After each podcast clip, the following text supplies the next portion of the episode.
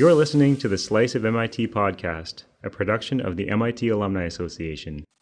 Joe McGonagle in the Slice of MIT Alumni Books podcast. Andrew Rader, PhD, class of 09, is the author of Beyond the Known How Exploration Created the Modern World, published in November 2019 by Scribner. Rader is a mission manager at SpaceX in Los Angeles. He holds a PhD in aerospace engineering from MIT, and he specialized in long duration spaceflight. He also worked as a postdoc in SERI, the Systems and Engineering Advancement Research Initiative. In 2013, he won the Discovery Channel's competitive television series, Canada's Greatest Know It All. I think readers of this book will certainly get a sense for Rader's uh, great appetite for knowledge. And he also co hosts a weekly podcast of Spellbound, which covers topics from science to economics to history and psychology. You can learn more at andrew rader.com. Beyond the Known is Rader's first book for adults. And it's a pleasure to have you on the line. Andrew, why write this book now? So I see humanity as this trajectory from our very beginning to the far future. And I started thinking about the history of humanity and how it related to exploration.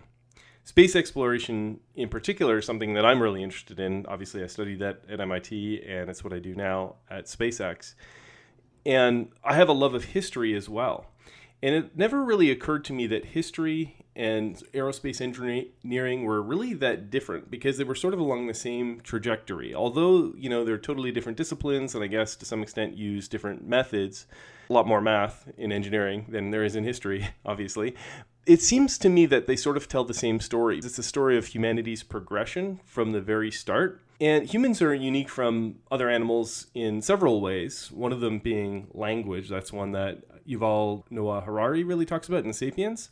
But the other one is technology, obviously. And technology is the element that allows humans to occupy the entire world. Most animals are confined to small areas, they have their established ranges, but humans are very different. Humans use their technology to spread to the entire world. Humans you find in the northern reaches of the Arctic, the Inuit, for example, uh, you find humans living in the jungle. Everywhere on Earth, you find humans. In fact, before what's really the age of exploration, there were already humans living almost everywhere, the exception being Antarctica and some islands far out at sea, but there are humans everywhere.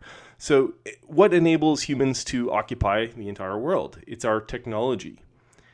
And what created the technology? It's an arms race. I, I think that exploration really generated the incentives that created the technology that allowed us to be distributed throughout the entire world. So now's a good time to look back, you would say.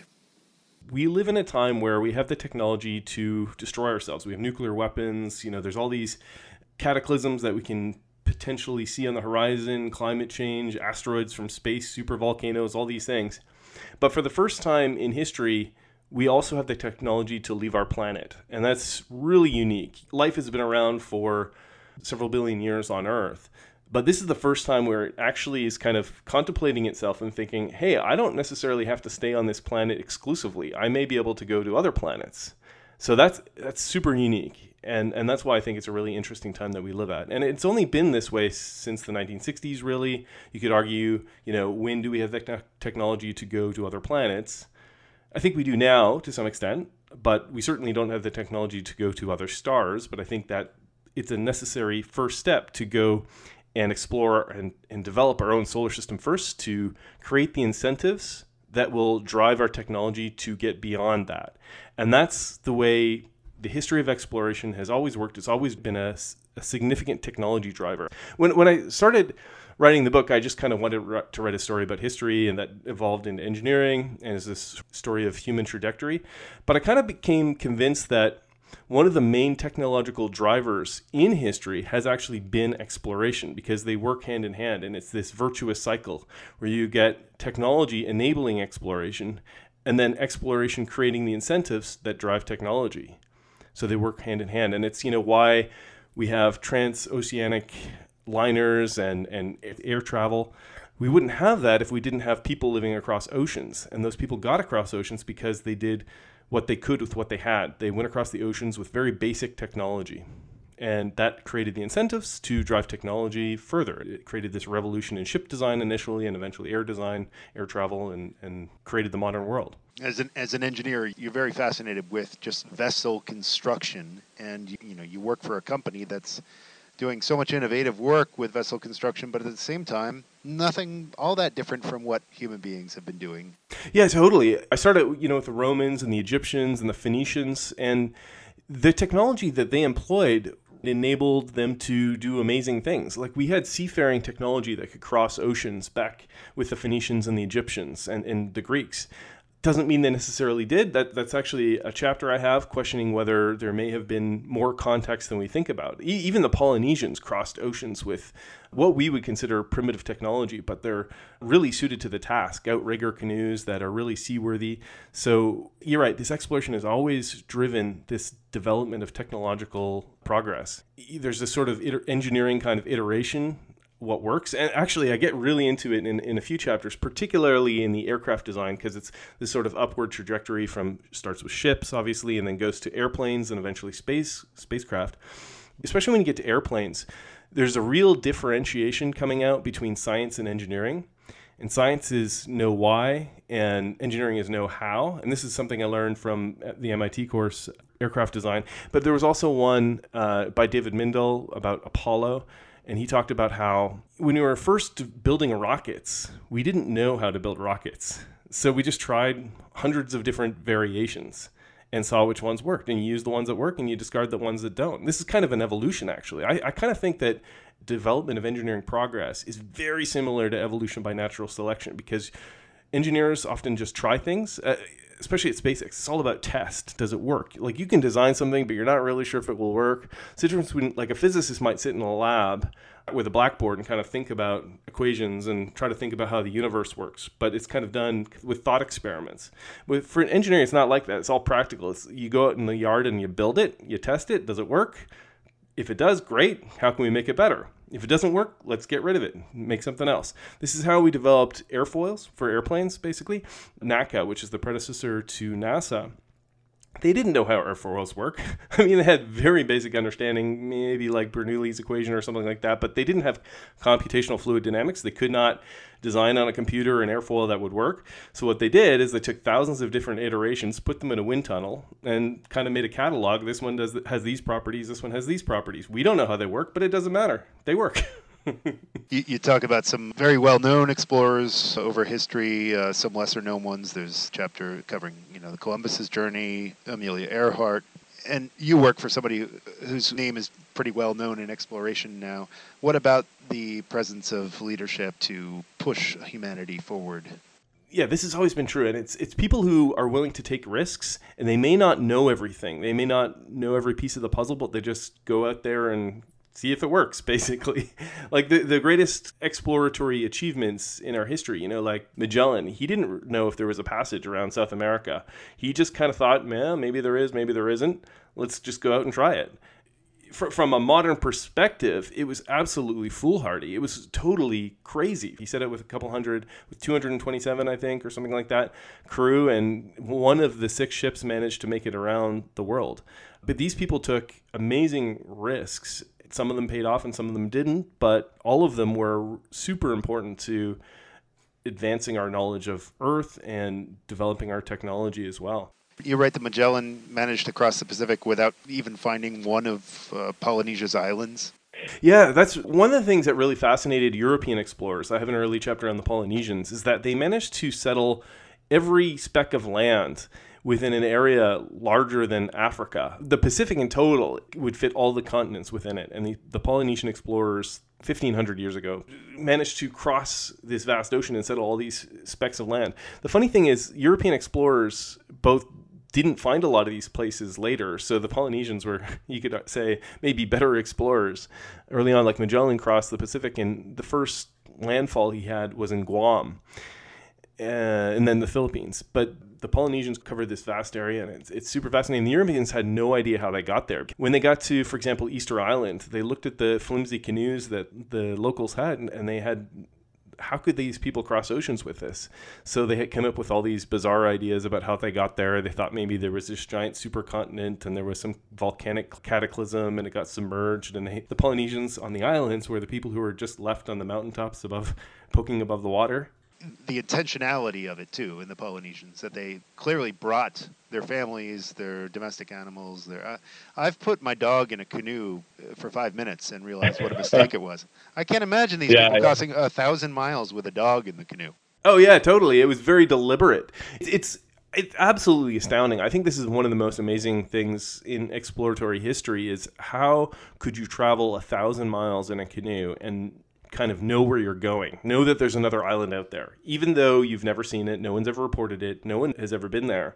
But you can measure the currents just with your naked eye and kind of estimate. I mean, some of the techniques they use are really fascinating. They look at the clouds, and clouds get broken up by mountains often, and things like that. And and islands change how water currents flow. So they look at the waves and say, oh, well, based on these wave patterns, I think there might be some kind of breaking up of the waves by a, a piece of land out there. So there must be an island there, or they'd have basically a guidance system. They bring a bird and then release a bird, and the bird would fly up into the air. And if the bird could see land from way up high, it would fly towards the land, and then they could follow that. So they had these little scouting birds, involuntary scouting birds. Well, sails are really a, a nice thread throughout the book too. Uh, talk about the, the lithium sails being powered by the sun with, with lithium sails.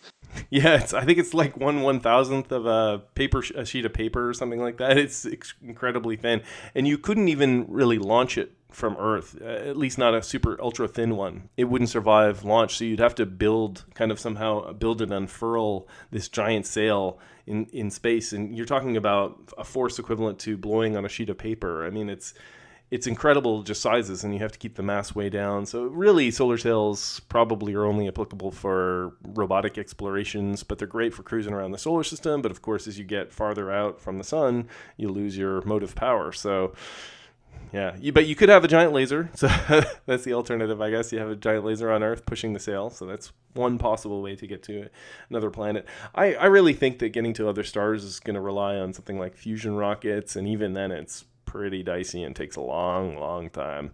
So I see our future. I mean, I was really like Star Trek, but I see our future as more giant colony ships or something like that, riding on asteroids, hibernation you know, 100 year voyages, that sort of thing. But if you think about it, our ancestors left Africa 100,000 years ago and took about 85,000 years to get to North America. So we're not doing bad. yeah, it's not unprecedented. Talk about the process of writing the book and, and its reception to date. Had uh, several really positive reviews talking about how it's a really interesting idea that, that exploration's been the main driver of technology throughout history. Writing the book, I guess I started out with this idea of this historical arc because it combines my two loves of history and engineering or science, maybe. But as I developed it, my arguments I think got a lot sharper. And one of the things I think now my favorite chapter is actually this one just talking about its empires of trade and it's kind of the transition between old style exploration and the modern world. And this chapter really lays out the argument why and how exploration created the modern world. And if you think about some of the innovations we have, even in, for example, economics, banking, insurance, and the stock market were all basically created in response to exploration or to enable exploration, eh, particularly if you include exploratory voyages of trade like the Dutch. When we went to Amsterdam, my girlfriend at the time really wanted to go to the art museum, and I just wanted to go to the maritime museum because I've always been fascinated by Dutch naval history. I guess it's kind of nichey, but if you think about it, the Netherlands is uh, something like a quarter of the size of Maine, and at one time they had more than half the sailing ships in the world and controlled most of the world trade. They had this golden age in the late 1500s, early 1600s, that's why you even have like New York, and you still have a lot of Dutch culture in the United States from that. We had Dutch uh, president Martin van Buren, South Africa, um, Van Diemen's Land, and, and Indonesia and, and, Australia too. But I think that so the stock market was created there for the Dutch East India Company. That was the first instance of a, a publicly traded joint stock corporation. Insurance was created to enable sea voyages and to kind of spread the risk of sea voyages. And banking was invented by the Italian city states for merchant voyages. So the uh, traders could deposit money in one city, withdraw it in another city, then you don't have to carry piles of cash that pirates can come and steal or uh, trade goods that pirates can come and steal. So many innovations of, of the world were created to support exploration or as a result of exploration. So we kind of have this picture that Europeans developed a technological advantage and then went out into the world to use that technological advantage to control world trade. As anyone can tell, by 1900, something like six European empires controlled more than half the world's population and trade. But this actually, I think this is a reversal of cause and effect largely. And, and, the scientific revolution, I think, was actually benefited to a large degree by these voyages of exploration. And so the, the contribution of the activities themselves to the progress, it's not a story of progress in a vacuum, it's a story of progress working hand in hand with exploration. So when you think about it, what motivated Portugal to go out and send explorers down the coast of Africa, or what motivated Columbus? They, they were motivated actually by a relative poverty of Europe at the time because China and Asia were the center of the world, and, and China and India. And Europeans wanted to get to India to buy spices. And they didn't even know that most of the spices didn't come from India. They actually came from Southeast Asia. But it was this goal to go out and both create trade routes in the Indian Ocean, but also take over the trade routes that already existed because the wealthiest places in the world at the time were India and China by far. I mean, if you look at China in the 1400s, it was vastly wealthier than Europe and they had a program of exploration that went out into the Indian Ocean and Middle East and Africa and sailed around with grand treasure ships with crews of 30,000 and the biggest ships could hold uh, Columbus's tiny little fleet in one of their cargo holds. But China decided ultimately not to explore and they dismantled their fleets and stopped exploring and I think and turned inwards and I think this is another lesson from the book is that outward facing and challenging ourselves and putting ourselves at the leading edge of what's possible, that's what's important to drive progress. And that's one of the reasons why I think space exploration is really important because it's constantly challenging ourselves. And uh, that's a lesson from history and empires or countries that have challenged themselves, civilizations that have challenged themselves are the ones that succeed. Kirkus has said of your book, it's a highly flattering view of human aspirations. When, when I hear you describing Columbus and European conquests, I, I hear in, in your description of it more of an optimistic outlook on humanity and its motives than others describe in other histories of European conquest. At any point in your research or in your writing or in your thinking, does uh, more of a glass half empty perspective on humanity cloud your vision?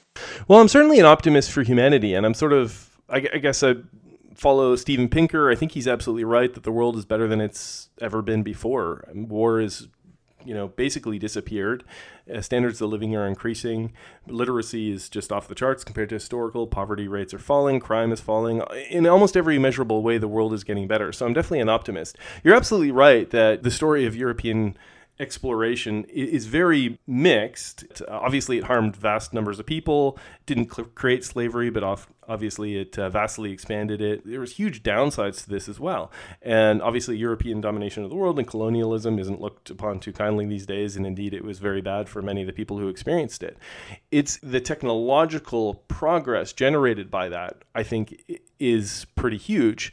There's obviously a trade off there, and depending on your perspective, certainly might not be judged a good thing. However, going into space carries none of these drawbacks because there aren't indigenous populations or anything like that. So it still creates that sort of technological drive, but you don't have to worry about harming others in the process. And talk about Mars a little bit here. Uh, chapter 21 is c- called The Road to Mars. You offer three engineering options for getting to Mars in it. Could you outline those for us and talk about where you know, both where SpaceX is going now, but also maybe you wrote that chapter a, a, a, year ago. Has your thinking changed in the last few months on it at all? And yeah, not it hasn't changed a lot recently. Uh, my view on it. So the three options are the minimalist approach, which is basically Robert Zubrin's approach of Mars Direct, where you go with small ships and you pre and place supplies, which is actually a good idea for any way of going to Mars. So you, you just kind of go as fast as you possibly can and make sure that you make propellant on Mars out of uh, frozen water and carbon dioxide. You make oxygen methane propellant, and you have your return ship waiting on Mars before you actually set out. So you're ready to go back. So minimalist approach is you kind of go as soon as possible using pre and placed ships and a, a return ship.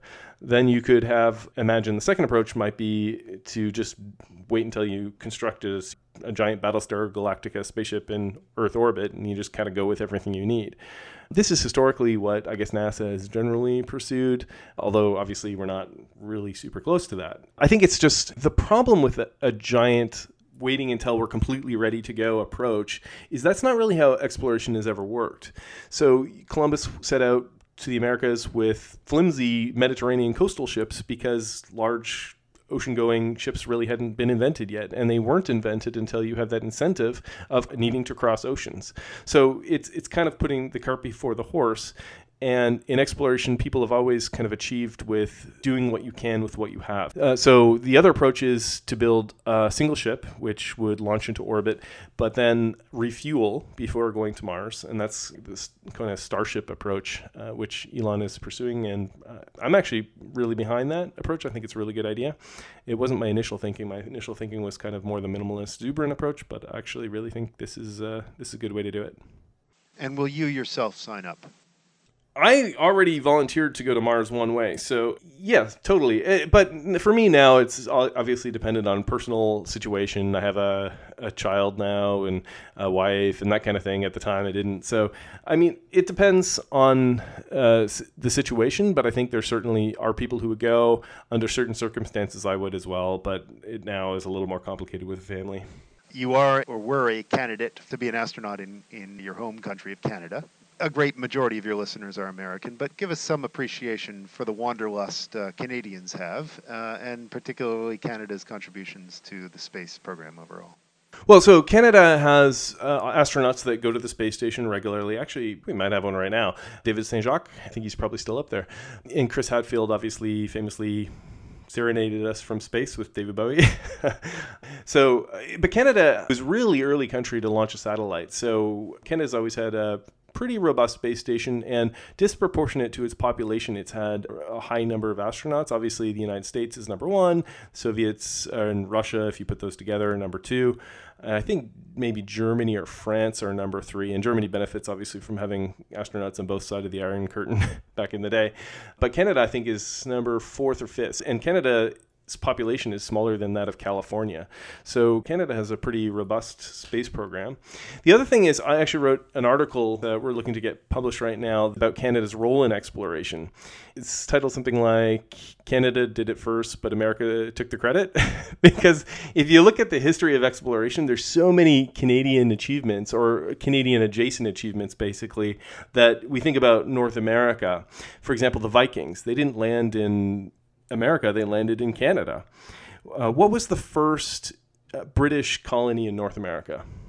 The f- oldest city in America is generally considered to be St. Augustine, 1565, but there was actually a French one established before that in Quebec.